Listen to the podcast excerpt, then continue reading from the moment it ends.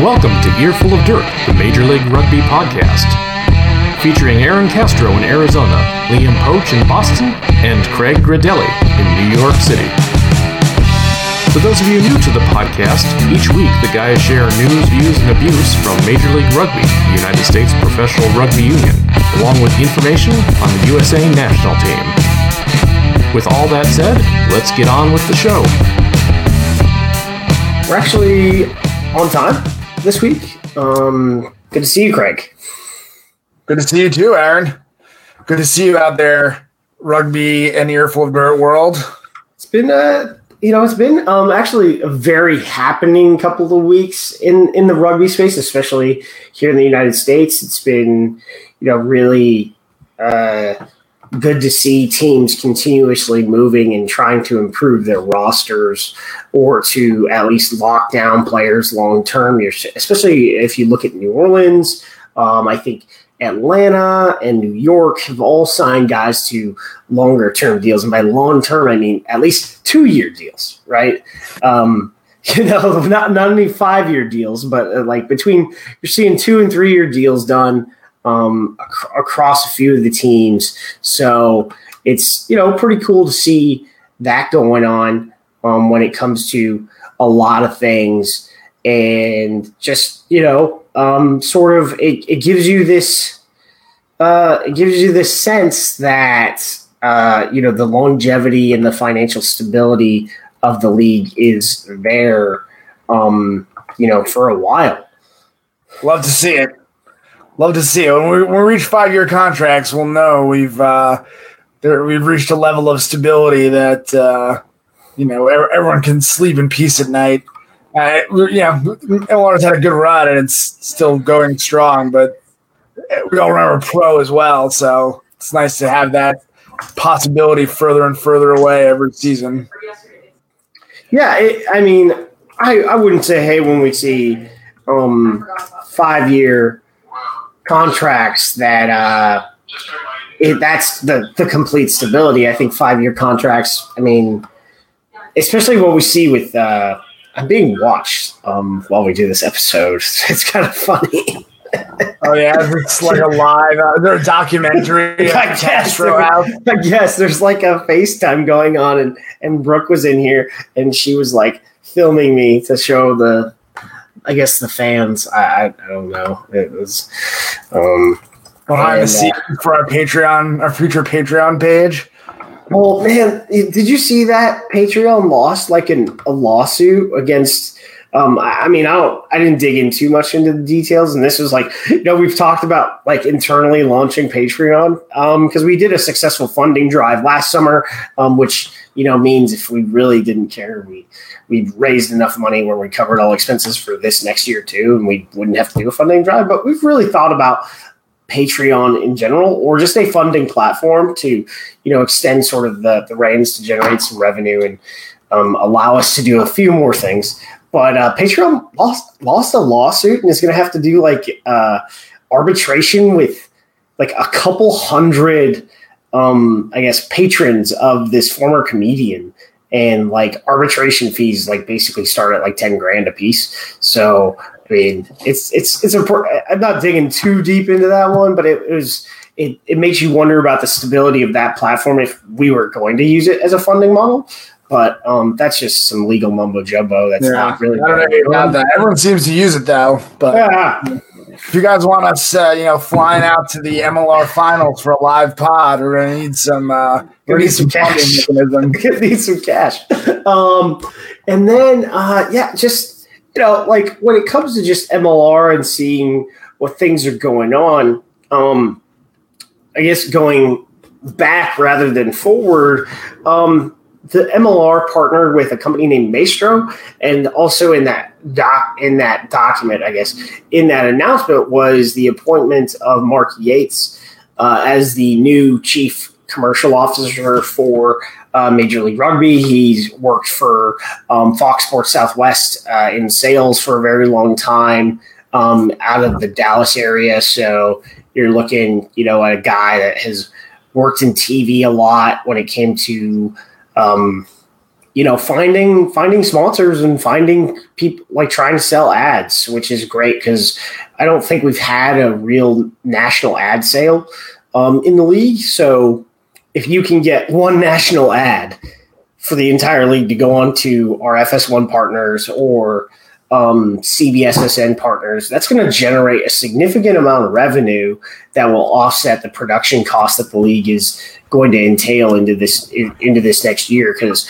you know, talking with a few CEOs, it's like this is where we're at with our broadcasts. This is what these broadcasts look like. Our funding gap to get to those is very large. Whether that's getting our TV partners to you know, pay for production rights or just selling um, commercials um, for companies so that we can fund production in general. Yeah. You know, it's funny. You think about what it takes to make a successful business and what it takes to have entertaining rugby. And those things are not the exact same set of uh, requirements. And I think, you know, when, you think about a, a startup rugby league like MLR, was and is, frankly, still. Um, you, you think about, I want an entertaining rugby product. I want parity. I want you know exciting matches. I want big hits. And I think in terms of the on the field product, MLR has done great. You know, has done as well as could ever, you know, better than could have been expected in my view. But um, one thing they kind of surprisingly haven't really hit, which is I guess just on the business side, is this you know sponsor local sponsor local community fan engagement stuff. Uh, i mean they've done some good things some bad. It seems like it's been hit or miss across the board but I, I feel like to go to the next level that's the next thing mlr really needs to focus on is the commercial side. And you know it, it's ironic in a way because i feel like rugby in general across the globe one of its strong points is how it engages the community and it's a great fan experience and all this stuff. And I feel like that message hasn't gotten through to the to the American public yet. You know, even if they've heard of MLR now and maybe they've they've seen a, couple minutes, thought it looks interesting. I, I, don't think they've really gotten the message about the larger rugby ecosystem uh, yeah, I think, I think we need that as a focus. I think some teams have been very good about community engagement, and there are definitely some deficiencies with others. And then there are others that have figured out that deficiency, whether it was because they got a new owner or not, and they've like reinvested uh, heavily into community engagement.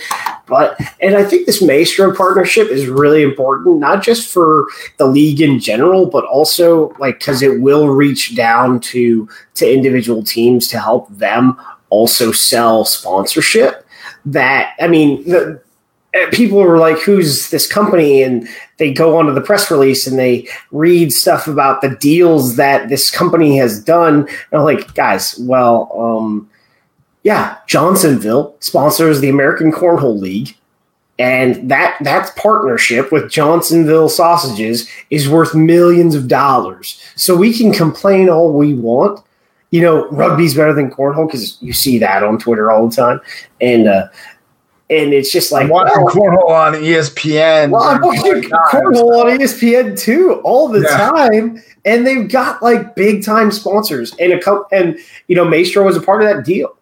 And so, and they've done big deals for like these other niche leagues, like the American Ultimate Frisbee League. And if you look at interestingly, I looked at the Ultimate Frisbee League final from 2019, and they had, you know, like 10,000 people in the stands. It was, I mean, it was weird. To be honest, I'm not into Ultimate Frisbee, um, you know, uh, but they had thousands of people watching dudes throw a frisbee around. So, and they got and they sold sponsorships for that. So, so getting a company that um, like this that has bro- helped broker um, million millions and millions of dollars for niche sport leagues, I think is a very important step um, towards gaining you know commercial velocity. Yeah, agreed. Um, that's a, I mean, that's a, I, I guess, high level nerd out business side uh, stuff for from from our podcast, which I, you know, cool. But uh, the next one, again on the business side, uh, before we get into rugby operations specifically is uh, the Dallas Jackals appointed uh, Scott Sonju as president. Uh, if you look at Scott Sonju's resume, he is currently the um, CEO of the holding company that manages uh, multiple sports team, multiple minor league sports teams in the Dallas area, to include the Dallas Jackals property. And then you dig deeper. Um, he is a an alumnus or a veteran of minor league baseball, and he is the second. Um, minor league baseball executive alumnus to uh, join the league as either a team president or CEO. The first being um, JT Onyet, who is the team president of uh, the Houston SaberCats. Uh, who so you and there's a lot of synergies really with with minor league baseball and where major league rugby is right now. Um, the biggest thing that the teams are trying to focus on are sponsorship and ticket sales. And what do they deal with in minor league baseball? Sponsorship and ticket sales. So. Yeah. Yeah, very similar situation. Minor league teams rely very much on the local community um, and they don't, you know, they don't see, they don't need to fill massive stadiums. They need a small, loyal following. And I, I don't know this to be a fact, but I've always heard anecdotally that minor league teams are generally profitable in the baseball world. So, you know, bringing that know-how to Major League Rugby also positive in my view. Especially now, um, it's it's gotten. I mean, compared to probably the '80s, uh, there was a big evolution. Um, I, I interestingly, I sat through when I was in law school, and this is nerding out again, um, uh, a presentation by the president of minor league baseball.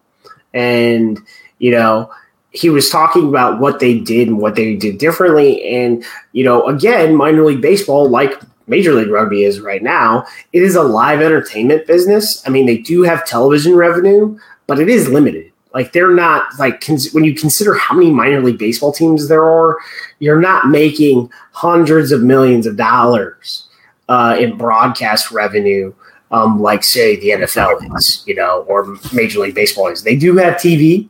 It's not widespread because most people don't really watch a lot of minor league baseball on TV. It's more of a you go to you go to the game and it's you it's a live entertainment uh, business and it's and that's what they do. And it's really, but most of these teams, yeah, they, they make money. And uh, it's not just, in a sense, it's not just from the baseball. They host other events, but they know what they're doing on the business side of the house. Yeah. So, so all right. Good business week for Major League Rugby. So, and, yeah. And then uh, the, the bigger, I guess, I thought that was a big announcement, but it came out like 3 p.m. on a Friday. So it's like, it just got buried. Mark Yates, you're failing already. It's got it's got buried. Not, not how you start. and uh, but uh, and then um, early in the week on Tuesday, uh, the New England Free Jacks appointed uh, Ryan Martin as head coach. Uh, uh, Josh Smith, um, if anyone's wondering, it's not like some controversy. He wasn't fired. There was an evaluation, and you can go back to on Friday. Uh, Alex Magleby and I talked a little bit about that on our show uh, that we did with him. Um, it was 90 minutes, so it's a lot of it's it's a long one. It's really good if you have to go for a run. Although if you're in Phoenix, like I am, I wouldn't go for a 90 minute run right now because it's like a hundred bajillion degrees outside. Um, it, it, was like 115 a whole week. It was it was awful. Um, but uh, it was like they did an evaluation. Josh is in a different space in his life right now because I guess uh, he's a corrections officer for the state of Massachusetts, and you know he's the demands of working full time as a rugby coach versus the demands of and working full time as a corrections officer are completely different. And he was putting in, you know, probably hundred hour weeks, you know, forty hours, uh, you know, on his regular job and like sixty hours working on rugby. And you know, he, I guess he thought he was gonna be able to take some time off, and then you know, the virus hit and. Uh, he, uh, you know, obviously took some time off from rugby, and uh, they just had a discussion, and you know he's going to remain as an assistant and um, Martin comes in. Well, not, not only remain as an assistant, but also lead the development squad program, the New England Independents. So you're going to have a very, um, you know, Josh Smith handprint uh, on the New England Free Jacks going forward. Um, you know, as as the team evolves, but you keep you get to they're in a lucky position, and I, I explain and Mags and I talked about this. Like I've only seen this happen in rugby, where the guy is like gets a demotion and he sticks around, and that's Tana Umaga down with the Blues. Like New Zealand Rugby did a review, and they're like, "We need to change the head coach." And they're like, "Tana, we do want to keep you. You're a good coach. Will you be an assistant?" And he was, you know, humble enough where he's like, "Yeah, you know, I will be, you know, an assistant. I'll run attack or defense or whatever, and I will stay here because I, I, you know, I love the Blues and I love being a part of this. That like I want to be this. So like, how lucky New England is that they get to keep as good of a coach as Josh Smith is, and also bring in another co- another high level coach um, to be on their coaching team. So I, I, thought that they're in a very awesome position overall. Um, so that's that's as far as that's concerned. And but if you look at Martin's background, uh, longtime teacher, came through the coaching ranks. You know, really starting cutting his teeth right at the uh, right at the uh, the bottom. Um, I guess he was throwing cones out for for under eights uh, like two decades ago, and uh, became the Otago Boys High School head coach. Uh, I think like ten years ago, and won five national championships uh, at Otago Boys High School. And if you know when it comes to rugby and the comparison for Otago High School, it would be like um, you know probably coaching at a five A five or six A school in Texas or you know like or Alabama. It's probably one of the the toughest gigs to be is the director of rugby at like at one of these huge rugby schools in, in New Zealand. So he's like Coach Taylor from the yeah. New Zealand version of Friday Night Lights. Yeah, there you go, Coach. Like Friday, like that's your Friday Night Lights, except yeah. it's in New Zealand and it's rugby. And so, but um, recently he was the, uh, I guess, um, kicking attack coach. He he runs the kicking attack for the Melbourne Rebels in Super Rugby, and he's also the attack coach for um, Otago, uh, which is in the Mitre Ten Cup as well, and he's been the attack coach there, I think, for th- the last three seasons. Um, a year ago, he was also the head coach for the Asia Pacific Dragons in Singapore in Global Rapid Rugby, and he talked about that um, on the MLR Kickoff Show and like just what they had to do, and it's just you know when it comes into bringing in a high level thinker as a coach, I think it's a good get. Um, you know, just so bringing in different things. Um, I think one of the quotes he talked about is like, you know, the attack is the vibe of the team. You know, if, if your attack is going well, you're vibing, like you're you're just humming and you're going on. So, um, I think it's a really good hire, and this is you know. I mean, the Kiwis they know a thing or two about rugby, from what I hear. So, uh, yeah, just to have an accomplished Kiwi coach coming over here. Um, so yeah, I mean, you know, uh, not not a, a, familiar name to me other than once I saw the press release, but um, you know, excited to see what he can do. Uh, yeah, like I, knowledge transfer. When I was given the name, I had I had read it in um, what was it? Uh, I have this program for the Western Force from when I went to uh, Australia last summer, and it had like the the printout for the Asia Pacific Dragons and the coach. Like I remember, like it's I need to go dig it out, but it's in there, and I was like, ah, that guy. That's cool. You know, and, and, this is something that you know we've we've discussed. I've discussed this with you know Pete Steinberg, the the venerable, big time. I won a million national championships. I mean, he doesn't talk like that, but you know the the big um, former you know women's national team coach, MLR commentator, multinational championship winner at Penn State um, when he coached there. And you know, it's like one of the things we talk about is like investment in coaching. And I talk about this with uh, with Mags on Friday. Is like, you know, um, this is the thing that you you kind of need to do. Um, and you know, there was a question about you know another foreigner coming in to coach uh, in the United States, and you know, in a sense, we just need to make an investment in coaching. And yes, do certain college coaches who have full time jobs coaching college rugby deserve a shot at the MLR? I mean, they're on people's lists, but we don't know. You don't know their situation, and there are only so many professional college jobs yeah. that if they made the jump to MLR and it didn't work out in a season or two, um, then you know their job's already gone. You know, what are they going to do?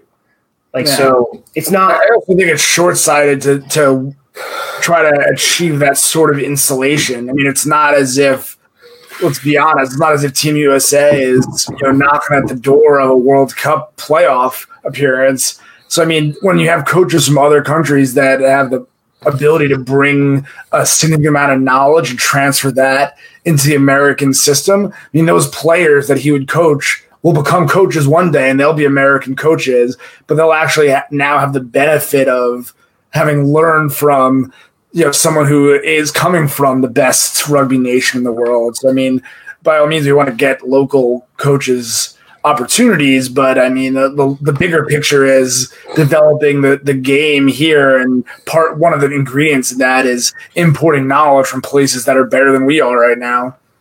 Yeah, I think you know one of the one of the things that Mags talked about uh, is you know understanding pedagogical pedagogical ah, it's such a ugh, systems like so teaching systems and bringing in a coach that you know is you know like very systems based like not just like the attack or defensive system but having systems in place where you can bring in coaches to develop them teach like what is your coach development system? How do you develop coaches? You know things like that. And you can establish you can bring them in to help build out your coach development system because they do have a grassroots coach development system where they are extending resources into clubs and high schools to help develop these coaches. And that's i think that was part of this hire. Like that's what they were trying to do is like how do we increase our knowledge base tr- tremendously and then extend those because we in a general sense we do not have a robust coaching development system in the United States in rugby. In American football, in our main sports, um, you know, football, basketball, baseball, um, hockey, and even soccer, like although soccer is definitely dominated by a lot of foreign coaches um, at the professional level, if you look at the, I mean, you just have paid coaching positions at almost every level of the the big four or the big five, I guess, leagues in the United States. Um, you don't have that in rugby, and what what that is required is you need to have more scholastic programs at the high school level and at the collegiate level, and that's part of developing coaches. Is the more just I mean, just like you have a draft, the more paid coaching positions you have, whether it's in the NFL, whether it's in the MLR, or in college or in high school, is the more coaches you're going to be able to develop overall. So, you know, bringing in a foreign coach, I think investment in coaching is something that the league, um, you know, has had to make, and I think you need to see a continuous like evolution in investment in coaching, whether that's bringing in foreigners or being in a secure enough place where you're able to bring in top college coaches. But for the most part, I think it, it's not relevant um, because it, in a professional league, um, the the KPIs for a rugby coach is wins. You know, I mean, I, I understand that that is very a, a, very American point of view, but that, that's just the reality. And we've seen coaches get released that won in this league, right? So, I mean, yeah. Yeah so, um, yeah, it's that's the biggest thing. And then to kind of round it up, so we can get out of your hair and just sort of um, get through it. Uh, a lot of player signings. Uh, one of the the players that was the only undrafted free agent recently signed was by Dallas, and that was Kareem Ode out of Life University. He was a former uh, collegiate All American. He is normally a tight head prop. I know he can play a little bit of loose head. Uh, you know, when it came to props and front rowers, he was pretty high on a lot of lists. I, I know that he was on my board of featured players that we are going to try and feature. We ended up not, um, just sort of time kind of issues with that, but he was high on some boards, at least externally from teams, and you know, really good to see him get a shot. Um, high level player, uh, but you, as like you saw with front rowers, um, not a lot of front rowers got drafted either. So I mean, only twenty four picks. No respect. No respect. Oh, that'll be a So- lesson.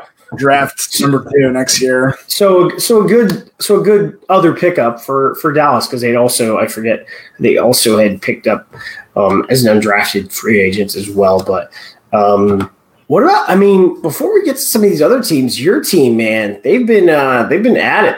Yeah, busy, busy week. Uh, yeah, RUNY added a, a whole bunch of players. Um, I may, I may mess up some of these names, so uh, bear with me uh, and, and apologies in advance. But uh, yeah, maybe uh, most notable was, uh, God, you- do you say? Is the New Zealand Sevens player um, Fa'asui Fa'atai? uh, Yeah, I don't know. I don't know how you we'll, say it. We'll get that right later. I'm sorry. I think it's pot. I think it's uh, fa uh, asiu fuatai. I think that's Okay. Good enough for me. This Uh, so the so the the next one, Craig, is a C is pronounced like a th sound. Uh, okay, you just want to say it? the Fiji Seven player? Uh, so like Apanisa Thaka Ubalavu. Yeah, no, you were never getting that for me. Uh, he's a Fiji Sevens player, so, so you see a lot of you know RUNY added a Kiwi ownership group in the offseason, and you're starting to see some Pacific, uh, Southern Hemisphere signings coming in here. So you got you got a New Zealand Sevens player, a Fiji Sevens player. Um, you got a, a Fijian prop. Uh, this one I think I could maybe do Samu Tawake. There you go. Pretty. That was pretty easy, right? That, that was an easy one. Yeah, was- the other one, then Apenisa's last name was that was intense. I was like, uh, and the best, you know, phonetically is when you when letters are pronounced completely differently than English, it really like screws up every English speaker's brain. I mean, but uh, yeah, those are some pretty good gets as far as signings are concerned. Like, I wonder. I mean, you guys needed some help on the wing, but you basically got two wings, unless one of those guys goes into the centers, and then you got a nice another tight head prop who's going to be. I mean, oof, yeah, I don't know. That's a, he's a train. Yeah.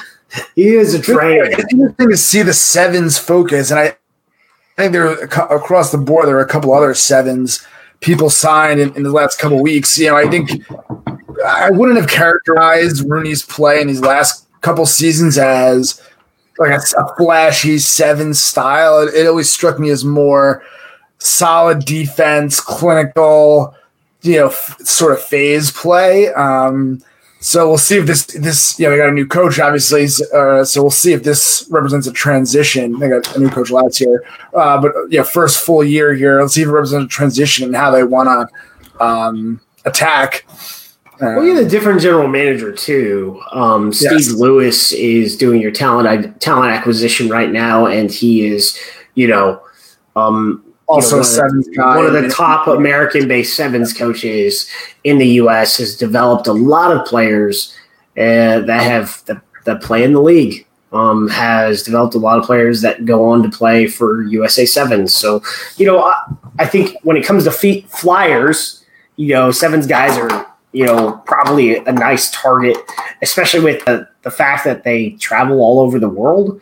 And there was a, this was a question like do you see like European based players do well here? Yes or no? Do the Southern Hemisphere players do well here? Yes or no? Because guess what? The Southern Hemisphere guys or the Sevens guys, uh, you know, they're just used to the travel. They're, they're used to the travel. Uh, it is that simple. And we travel all over the place all the time with our league. Whereas the English guys, they just get on the train Hmm. get on the Yeah. bus. You know, and, and I'm not, you know, I, I- have no firsthand knowledge of what it's like playing rugby in Fiji, but you know, you hear the Ben Ryan stories and whatnot, and you maybe you at least I find myself wondering if MLR's pay package and living conditions and everything is Oh yeah, attractive, more attractive Oh, yeah. position for a Fijian than maybe a European player. I mean, it, it definitely is when you think about what goes on, like in the islands. Like, I'm sure the sevens guys do get paid okay, but they don't get paid, you know, a lot. Um, I'm sure that playing, if, if I'm not saying they're a max deal, but they're obviously going to be on, I guess, elite player contracts. So they're going to be full time players, and then probably going to be, you know, helped out with some, you know, off field opportunities to go work if they stay in the United States in the off season um, that the pay package is, is going to be significantly better than you know on Fiji um, in in general. But uh, I mean, Samu Tawaki was playing in the Mitre 10, so he wasn't really living in um, in Fiji. So he's probably just going to be playing, you know, like a few of the players this year and last year is they're just going to play, in a sense, back to back rugby seasons. But the Mitre 10 is a short season um, is a shorter season than MLR. So you're playing like 26 games if you get selected for every game, if you're playing in both. So it's not awful. I mean, unless you're also playing, unless you're also playing internationals on top of that, and then you're playing like 35, which sucks. Yeah. And in addition to the new signings, you know, re-signed a bunch of, of stalwarts. I can't recall who was this week or last, the Dylan Fawsitt, Hanko Hammerstein, uh, Nate Brakeley, all, all re-signed. Um, you also had some the Magic dude, um, Troy Lockyer, Troy Lockyer, yep. um, James Lockyer. Rockford, and Harry Bennett as well. Um, let's see the uh, and moving on to the Gilgronis. Uh, they signed. Uh, I totally screwed this up and on Twitter and had a because autocorrect sucks. Um, I said more Abdulmanim resigns with uh, Austin Gilgroni. The best, the responses to that were great. I gotta say, all the Abdulmanim. Yeah, Mo is Mo is a, Mo is a great extension, and then Will Magie. Um, you know, two a two year deal. Uh, so he signs a two year extension. So he's going to be uh, playing in the United States uh, a little bit longer term. So we're, it's pretty good to see. Um, you know, when he was, you know, when he was on the pitch, you you saw for that little for that one game. You know, he was in good. He was in good nick.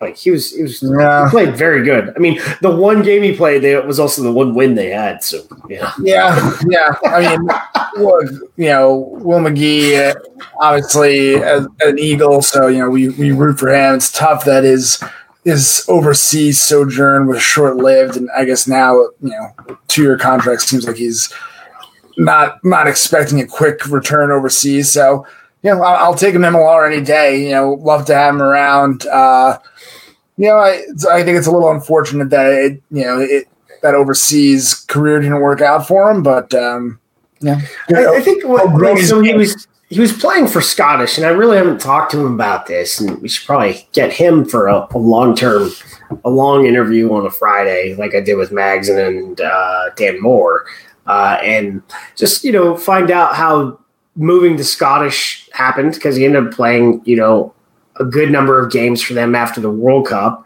and you know then he you know then.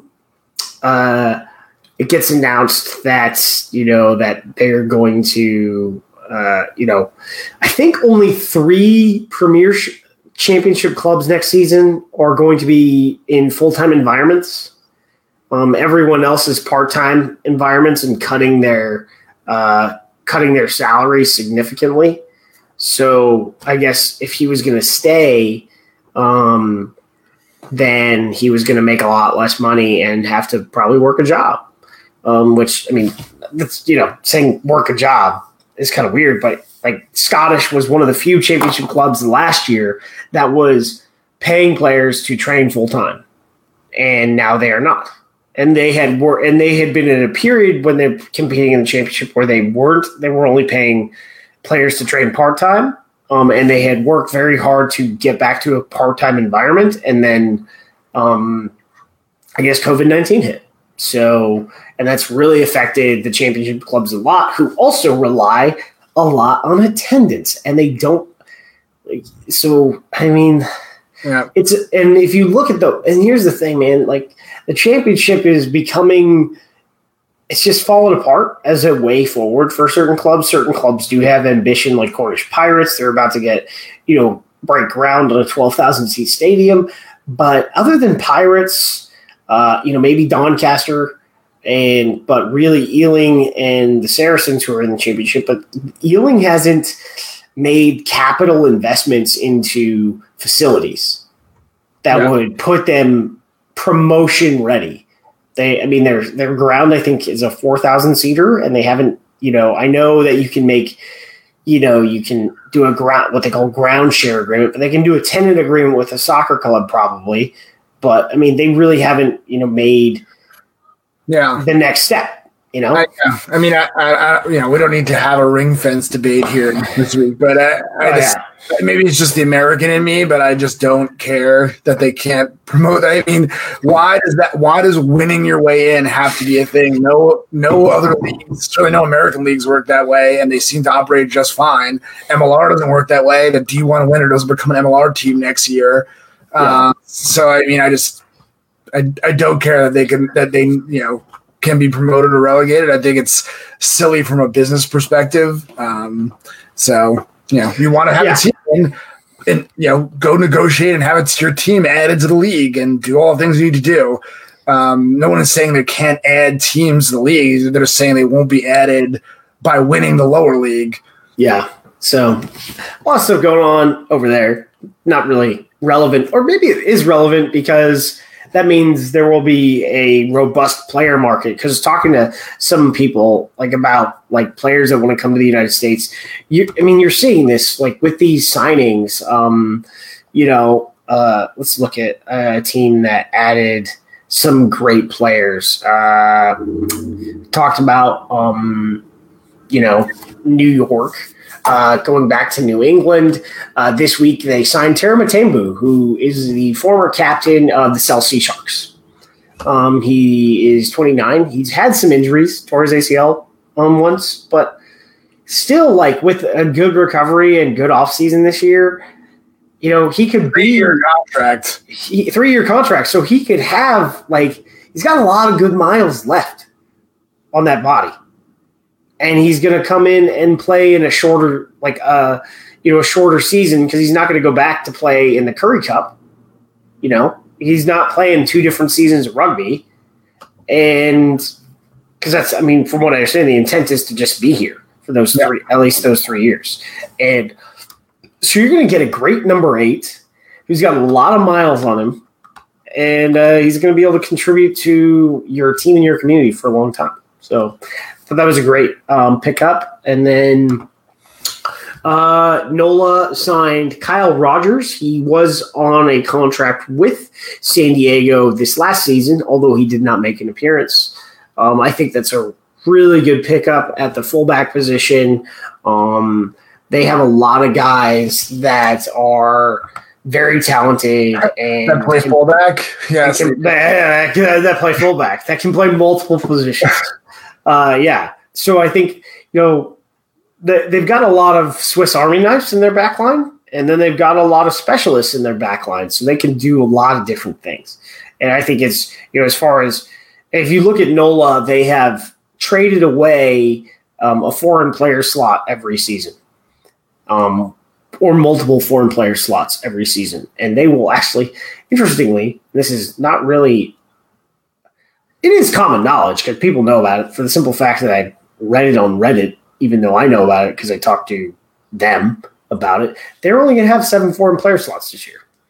But if you look at it part of one of the draft trades, right? Was- yeah, yeah. So they one of them, like one of those was a draft trade. But if you look at this, like they're man, the players they're bringing in, Damian Stevens from from Namibia, and then we there was that Argentine that we talked about. Again, last year. you know, scrum half is not a position I thought they needed to bring someone in at. I, you know, Holden Yard's been the scrum half there since the beginning. I feel like his attitude is, you know, a, a, a staple on that team. So I'm, I, Yeah. I don't think Dane Stevens is going to start. I, I think he's I, don't know. I was talking like when I talked to Ryan Fitzgerald, I was like, when you just look at the scrum half position with with Younger, Damian Stevens, and Kean Barry, um, who can play multiple positions, but is likely going to compete for um, some time at scrum half.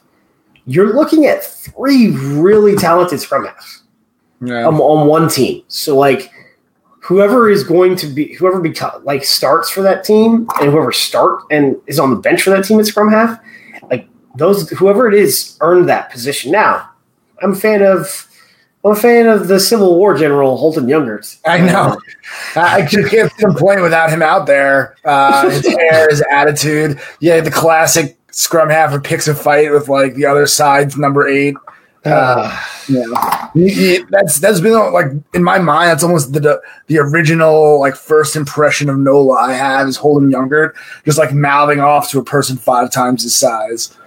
Yeah, and then um, like you know, I talked about. I said I, I mentioned last week that the amount of players that want to come play in the United States, um, that you know we don't know about, but that have you know have at least some first division professional experience that are young, um, is a lot. And some people were like, some people said to me, you know, before before COVID, yeah, but now maybe not. I was like no guy. Like the the the teams, like the amount of guys that are trying to play in the United States is in this league is a lot, which is really good for the league because that means your your quality of player that you can get from overseas is going to go up. Um, you know, every season, like guys are just going to want to. I am impressed by the simple fact that not like guys like Rob Shaw, which as a name, like that's great, but you have guys, um, you know, that are like Rob Shaw, but didn't get capped, you know, by their by their national team. Um, and you know, it, it gives it it says a lot about this league. How many foreign players do want to come play here? Um, and we look at this, and we we've seen a lot of Argentines sign to come north again. Um, so Way north. Well, yeah, uh, to include up uh, up in up up in Toronto, but we got him. We we talked about that uh, signing the last episode we did, but in rugby ATL, uh, they're getting Bautista Ezcurra um, from Pumas, like Jaguares, like what you know, like you know th- these guys are coming. Uh, I mean, and you're looking at, I mean, like there's a lot of issues going up with Slaw, Su- Superliga Americana de Rugby down there that we don't know what's going on with them. So the guys that, you know, the foreign players that were in, introduced into that league, Damien Stevens was down there. I think he played two games before the league canceled. So um, it's just really interesting um, in general. Another but- sevens guy too. You know. yeah, so another sevens guy. Um, and then uh, going back, uh, you go into um, Dallas. We talked about their undrafted free agent signing, but they have signed. Four, um, you know, three of the two of these guys were on Glendale. Uh, Ryan James and Campbell Johnstone. Uh, Skylar Adams is a prop with uh, Austin, and then Theo McFarland is uh, a Samoan um, who's playing in the Mitre 10 um, and is a lock that they're bringing in. Well, that's a good signing. Uh, basketball background. yeah, Yeah, like to see that, and you hear- you know you hear that every once in a while. People debate if basketball is sneakily a good transition sport for rugby. So uh, you know, I like I like those intangibles there for for Theo. I mean, they're really, I mean, I think when, when you look at where the locks are in this country, they're playing basketball, you know? So there you go. Um, and uh, then, you know, I, you know, one, one person asked me, was like, what do you think of the, the Glendale, the former Glendale ads to, to Dallas? And I'm like, they're all good players. Like, they- like these guys are, these are all good players. Um, and you know, I think there was a question. I think well before we get to that question, um, also uh, Old Glory they re-signed uh, Jamason Fa'anana Schultz, Thretton Palamo and Jack Iscaro, and then uh, Api Nakatini uh, committed to the second year of his two-year contract. thought that was an interesting Well, announcement. That's nice of him. I was like, what? I was like, what? I was like, I thought it was an extension. I tweeted that it was an extension, and then Brian Ray like sends me a message, and he's like, "No, dude, that was just him committing to the second year of his contract." I was like, So "That's a weird announcement." Do you have a player option? I was I, didn't, I don't know. I didn't know committing to a contract was a requirement. I thought signing was committing. Yeah, uh, I, I, I guess I, I don't know. I thought that was a very interesting announcement since they had announced last year that he had signed a two-year deal with them. So, yeah, I don't know, but um, you know, all really good. Uh, you know, retention signings. I think people thought Jamason fine. Jamason might have gotten a look from overseas, but I think he did. Uh, however, he's he's sticking around, which is good.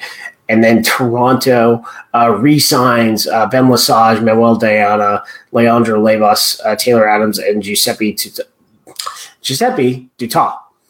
Some Argentinians in there. Yeah. They so- love Canada. So, um, yeah, it's, it's, it's, I think we're all right. I think, uh, you know, it, you're seeing that things are moving forward, even in this weird kind of space that we are right now, that, you know, sports are sort of struggling to, to get back on the field in a sense. Um, you know, with baseball, I guess a lot of guys are testing positive, but I think we'll navigate through that as, you know, most of these guys, although they're testing positive, are asymptomatic. So, I mean, in a sense, yeah, they have the virus, but they, not to say they don't have the virus, but they're not like they have no symptoms. Like their lungs are good. Um, when they get chest X-rays, they, they just sort of have it. You know, um, Let me. Uh, this is not in the script, so I'm gonna I'm gonna ambush you with one here, Strobra. Uh, you not in it. I'm sure you don't have any official knowledge of this, but you, if you're a commissioner of MLR going into 2021, and there are 13 teams, how are you organizing that league? Is just going to be as, uneven conferences? One is six and one is seven. I mean, yeah, baseball did this forever. I mean, the the were- there were like 32 for whatever reason. Like there were 32 teams or 30 teams in baseball for a long time. Um, with the addition of the Nationals, or what was it? Not who was the last um, expansion team? It's been a while, but um, they had 30 teams in the league, and the AL West uh, was always four teams, and the NL West was six teams. It was the weirdest freaking thing. It made no sense. Well, but that the point was they wanted to have even teams, uh, even numbers of teams. That way, you could always every team could play the same day if they had no, Well- no one had like two well, yeah. So, but, so they finally fixed that, and they moved the Astros into the AL West um, a couple years ago. yeah. Three years But ago. now they we play. You're once again in a universe with an even number of teams. yeah. So, but this will not be an even number of teams, which I guess is theoretically okay. But so, like, I mean, it, uh, you know, how the the playoffs just harder if you're in the West because you have one more team. So, like, yeah, Yeah, I, I guess. I think the bye weeks is where it gets funny, like scheduling wise. Um, scheduling odd, uh, like the, the odd conference number, not too difficult. I mean, you did this in the NFL, uh, in like the NFC, AFC South before the Texans. It was like three teams. It was kind of weird.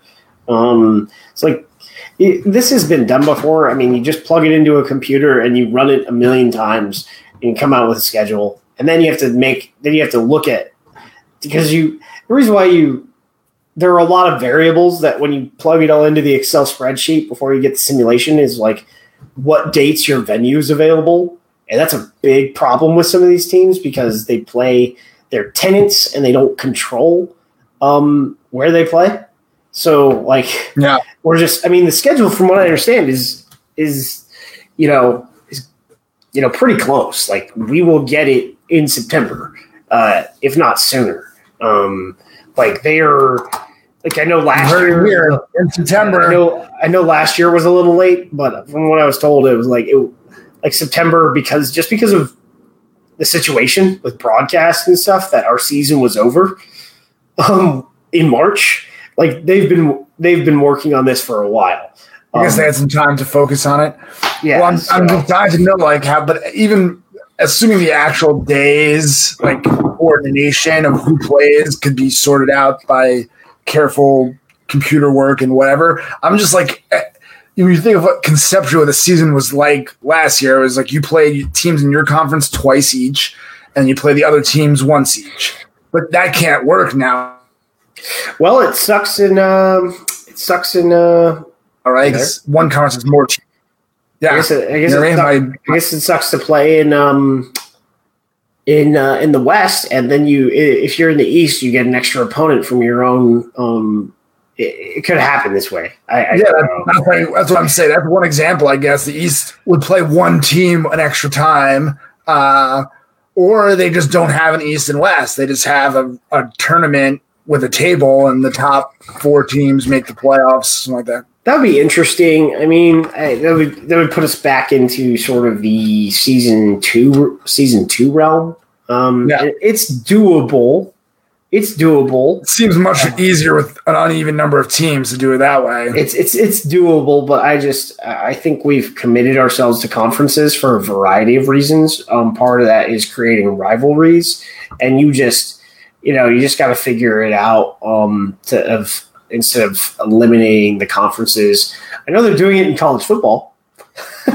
like you're you're they're eliminating divisions because like the they're adding it's it's all weird. Uh, but I, I think you just go like you figure out how to to run your conference system that you have with the way it is and we know that as much as like the hawaii thing um, is on the table that um, them getting building a team out now and getting all the things that they need for february 2021 er, is is a difficult thing so Yeah. um, you're saying the schedule is coming out in September. Yeah. I mean, I can't imagine they're going to be ready to. the, have- the intent is to get the schedule out in September, and I know that the 90 days for Hawaii ends like beginning of October um, for their for their exclusive negotiating period, and of course that can also be extended uh, based on them hitting benchmarks. Um, but it's either like if they hit certain benchmarks, they can get. I think they get an extension. Um, I don't. I don't know this for a fact, but uh, they'll, they could get an extension if they hit certain benchmarks. And but I would say if they got that extension, they're definitely not playing in 2021. And I don't think. I mean, if you look at the teams that have like added, like become members of the league, you know, you, uh, in a sense, although Toronto had um, didn't know if they were actually in the league until like three months before, they had been preparing as if they were in the league, you know, over a year in advance. Like they Yeah. were working, they were they ran an exhibition. They they played New York in an exhibition. ran two exhibition seasons. Really, I mean, Yeah. like they they were you know um like they had a team mostly together um during season one and they played an exhibition season against you know a few teams so it's it's a difficult proposition to try and get a team off the ground in 2021 uh They when missed the- expansion draft. I mean, Yeah, when you're- when you're in the bidding process. I, I just don't like. I don't know. It's a tough proposition, but um, I, you know, we were talking about this earlier before we went online. Is like, how much do you appreciate teams announcing their signings and re-signings? Like the the greater number of teams that are just generating content, um, you know, just putting stuff out Yeah. compared to the first, you know, not not the first season because that was kind of wonky, but like the last two off seasons. Yeah, I mean, it, I think it's great. It, it's still, you know, it's still not where uh, it could be. It's still somewhat hit or miss. Like some teams do it, some don't. Some do it all the time. Some like have a week where they go nuts and then they go silent for three weeks. I mean, I, I think everyone's getting there. This seems, you know, every year it gets a little better. This year included, it seems. Um, so you know, keep it up. And- But you know, I I also want them to turn it up. I, I, yeah, but there's no reason. Twitter's free. Oh man, did we lose? Twitter posts are free. There's no. Uh, did you lose me again? Ah, you said Twitter is free, and then you froze, and then you're like, Twitter is free. Yeah, that's all you had to know. Twitter's free. Post on Twitter, free advertising. So, yeah, I, I mean, we're doing. I, I think we're doing pretty good. Uh, we we could be doing better, um, and I wonder if that's just based on the fact that Um, I wonder if I'm making the correct assumption that if uh, you know the teams who are announcing players are the teams that actually signed players, and the teams who aren't announcing anything haven't signed their players because there was like a free agent window that opened up, and there was a restricted free agent window that is now open. So all the all the players that they were supposed to sign are now able to talk to other teams. Um, so uh, it, it, I wonder if my assumption is correct. If any, if this assumption is correct, that all the teams that have announced players have actually signed all their players versus I don't know. I, I have no idea. I and that's in a sense I probably could find out, but I, I mean, but I mean, signing players is great, and that's a good thing to tweet and an easy one. But it's not as if that's the only possible thing you can tweet about. Players are doing stuff in the off season. The team, oh, yeah. the coaches are doing stuff. Like, yeah, I, I just think they or about full or about folklore. Yeah, yeah. I mean, hey, they could be playing rugby. You know, that honestly, that when we had the rugby twenty uh, online tournament going on, that was some of the most. That was some of the best social media. Uh, activity that MLR had had in all yeah in all of its years. So yeah, um, well, that's us for semi-regular, irregular programming this summer so far. Uh, well, I think. I mean, I'll try to get more interviews out, uh, or maybe have Craig get an interview out with a New York player. That would be cool. Hmm. Stay tuned. An, an idea.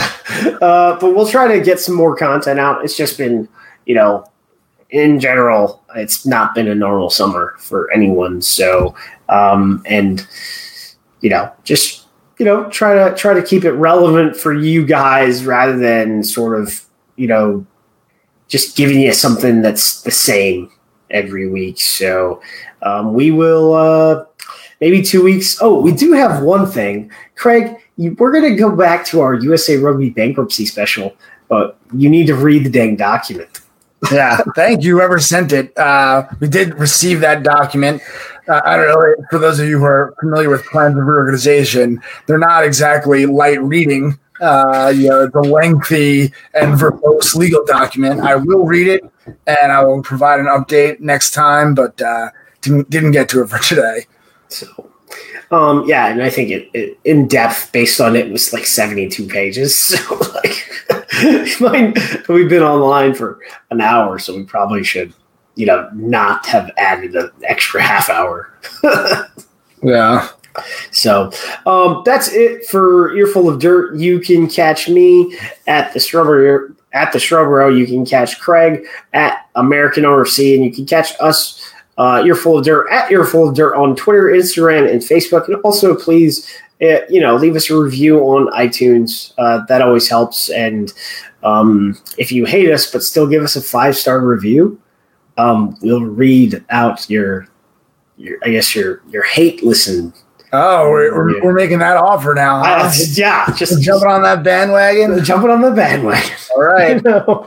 So, all right. Um, you got everyone have a good week. Um, and you can catch this in your podcast feed if you didn't watch it. Um, probably midweek because I know Corey's going to get the Mags episode out um, for overnight tonight, and uh, you know, all's well. So, later, everyone. Cheers. Thank you for listening to Earful of Dirt, the Major League Rugby podcast. Connect with your hosts throughout the week on Facebook, Twitter, and Instagram at Earful of Dirt, or email your thoughts and questions to earfulofdirt at gmail.com. Be sure to tune in next week. Until then, get out there and enjoy some rugby.